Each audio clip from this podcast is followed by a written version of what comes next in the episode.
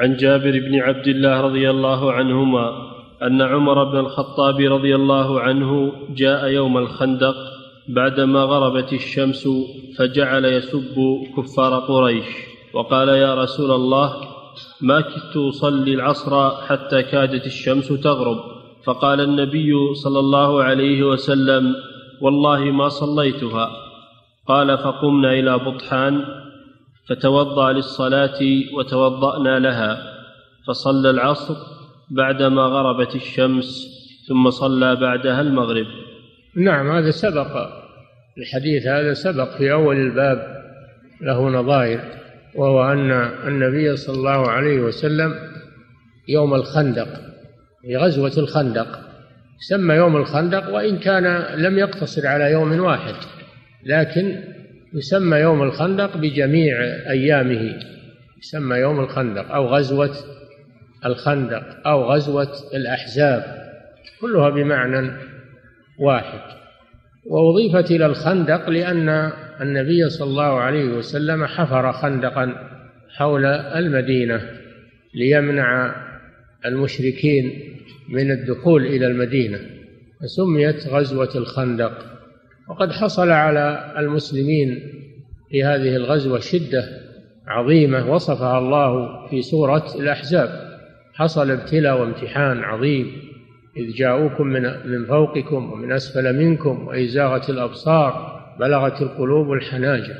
فالمشركون من خارج المدينة محيطون بها واليهود نقضوا العهد من داخل المدينة والمنافقون بين صفوف المسلمين يتكلمون بالكلام القبيح كعادة المنافقين في كل حادث يحدث بالمسلمين فإنها تظهر ألسنة المنافقين كما في وقتنا هذا الآن كما في وقتنا الآن لما حصلت هذه الحادثة المروعة تكلم المنافقون وصاروا يسبون أهل الإسلام ويضيفون ما حدث إلى أن سبب المسلمون سبب أهل الدين وسببه تدريس العلوم الشرعية وغير ذلك من أقوالهم القبيحة. هذه سنتهم دائما أنهم عند الأحداث يظهر ما في صدورهم من الغل والحقد على المسلمين وليس هذا بغريب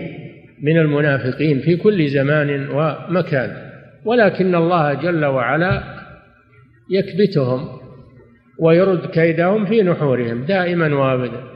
فلما حصل على المسلمين هذا الضيق وهذا الانشغال بالقتال فإن وحضرت صلاة العصر وهم في شدة قتال وشدة مدافعة لم يتمكن المسلمون من الصلاة. لم يتمكن المسلمون من الصلاة. ومنهم عمر كما في هذا الحديث أنه ما كاد يصلي حتى غربت الشمس. حتى غربت الشمس. فالنبي صلى الله عليه وسلم قال له وأنا أيضا لم أصلها كما سبق. الأحاديث التي مرت في أول الباب. ولماذا لم يصلوها صلاة الخوف؟ قالوا لأن صلاة الخوف لم تشرع إلا بعدها في غزوة ذات الرقاع. وإذا كنت فيهم فأقمت لهم الصلاة فلتقم طائفة منهم معك إلى آخر الآية. هذه في غزوة ذات الرقاع قبل نجد. فصلاة الخوف متأخر نزولها فلذلك لم يصلوا صلاة الخوف. وهذا الحديث فيه أنه يجوز سب الكفار لأن عمر سبهم كفار قريش الذين شغلوا المسلمين عن صلاة العصر. والنبي صلى الله عليه وسلم دعا عليهم كما سبق بأن يحشو الله صدورهم وقبورهم نارا. دعا عليهم النبي صلى الله عليه وسلم وعمر سبهم يعني ذمهم. فهذا فيه دليل على سب الكفار وذم الكفار والدعاء عليهم إذا حصل منهم أذى للمسلمين. إذا حصل منهم أذى للمسلمين فإنهم يسبون ويذمون ويدعى عليهم. خلاف الذين يقولون لا لا تسبوا اليهود والنصارى لا تلعنوا اليهود والنصارى لا لا تقولوا كذا وكذا. هؤلاء ليس في قلوبهم غيرة وإيمان وربما أنهم يوادون الكفار ويحبونهم ولذلك لا يريدون أن يقال فيهم شيء. وهذا الحديث يدل على أنه إذا حصل من الكفار أذى على المسلمين أو ضرر على المسلمين أنهم يسبون ويدعى عليهم ويلعنون كما لعنهم الله سبحانه وتعالى ولعنهم رسوله صلى الله عليه وسلم. وفي الحديث أن أنه إذا فاتت الصلاة أنه إذا فاتت الصلاة حتى دخل وقت الأخرى إذا فاتت الصلاة حتى دخل وقت الأخرى فإن الصلاة الفائتة تصلى قبل الحاضرة لأن النبي صلى الله عليه وسلم صلى العصر قبل المغرب في وقت المغرب دل على وجوب الترتيب بين الصلوات وأنه واجب.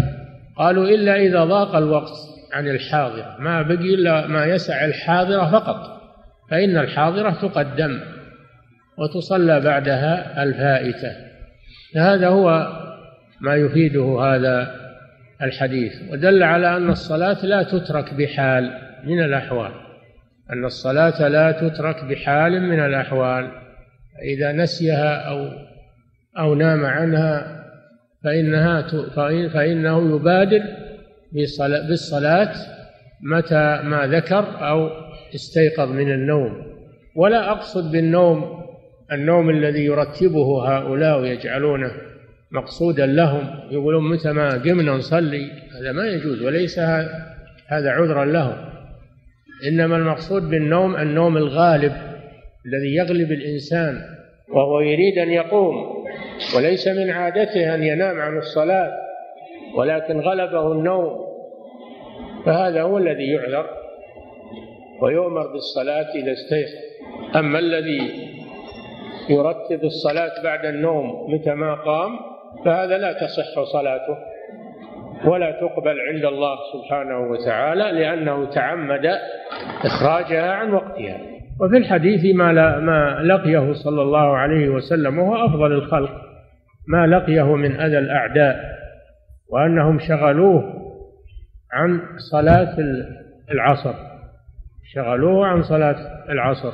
وفي هذا تسلية للمؤمنين الذين يصيبهم من الكفار ما يصيبهم فإن لهم أسوة برسول الله صلى الله عليه وسلم عليهم أن يصبروا وأن لا يضيعوا شيئا من واجبات دينهم. ولو أن الكفار ضايقوهم وشددوا عليهم فلا يتنازلون عن شيء من دينهم أبدا. الكفار يفرحون إذا رأوا أن نتنازل عن شيء من ديننا. يفرحون ويشتد يشتد أذاهم ومضايقاتهم ولا يزالون يقاتلونكم حتى يردوكم عن دينكم إن استطاعوا.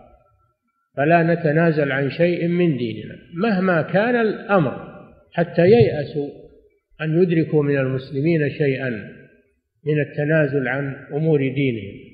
فهم يحاولون الآن أن المسلمين يتنازلون عن أشياء من دين الإسلام ألا يحكموا بالشريعة أن ألا أن يتركوا الولاء والبراء ويتخذون الكفار أولياء.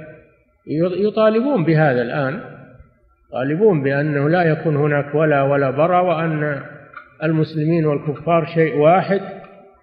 ويطالبون بتنحية الشريعة ويطالبون بتغيير مناهج التعليم ويطالبون بأشياء ولكن يأبى الله سبحانه وتعالى إلا أن يتم نوره ولو كره المشركون.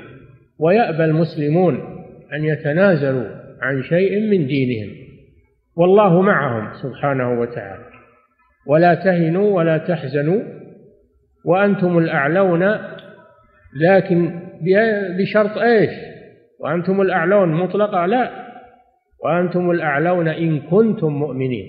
إن كنتم مؤمنين فأنتم الأعلون. وهم الأسفلون والأذلون. فيجب على المسلمين أن تمسكوا بدينهم مهما كلفهم الثمن ومهما ضايقهم الكفار ومهما هددوهم. فلا يتنازلون عن شيء من دينهم. يمكن يتنازلون عن شيء من أموالهم عن شيء من أراضيهم. يمكن لكن الدين لا. الدين ما يمكن أبدا أن يتنازل المسلمون عن شيء منه. نعم. فقال النبي والله ما صليتها. قال فقمنا إلى بطحان فتوضأ للصلاة وتوضأنا لها. قوله صلى الله عليه وسلم والله ما صليتها حلف مع أنه الصادق المصدوق صلى الله عليه وسلم. ولكن أراد أن أن يبين للمسلمين أنه صلى الله عليه وسلم يصيبه ما يصيب المسلمين وأنه يقع في المشقة ويقع في في الإحراج ولكنه صلى الله عليه وسلم يصبر على هذا. قوله ذهب إلى بطحان أو بطحان هذا اسم وادي من أودية المدينة وتوضأ صلى الله عليه وسلم من هذا الوادي وصلوا. نعم.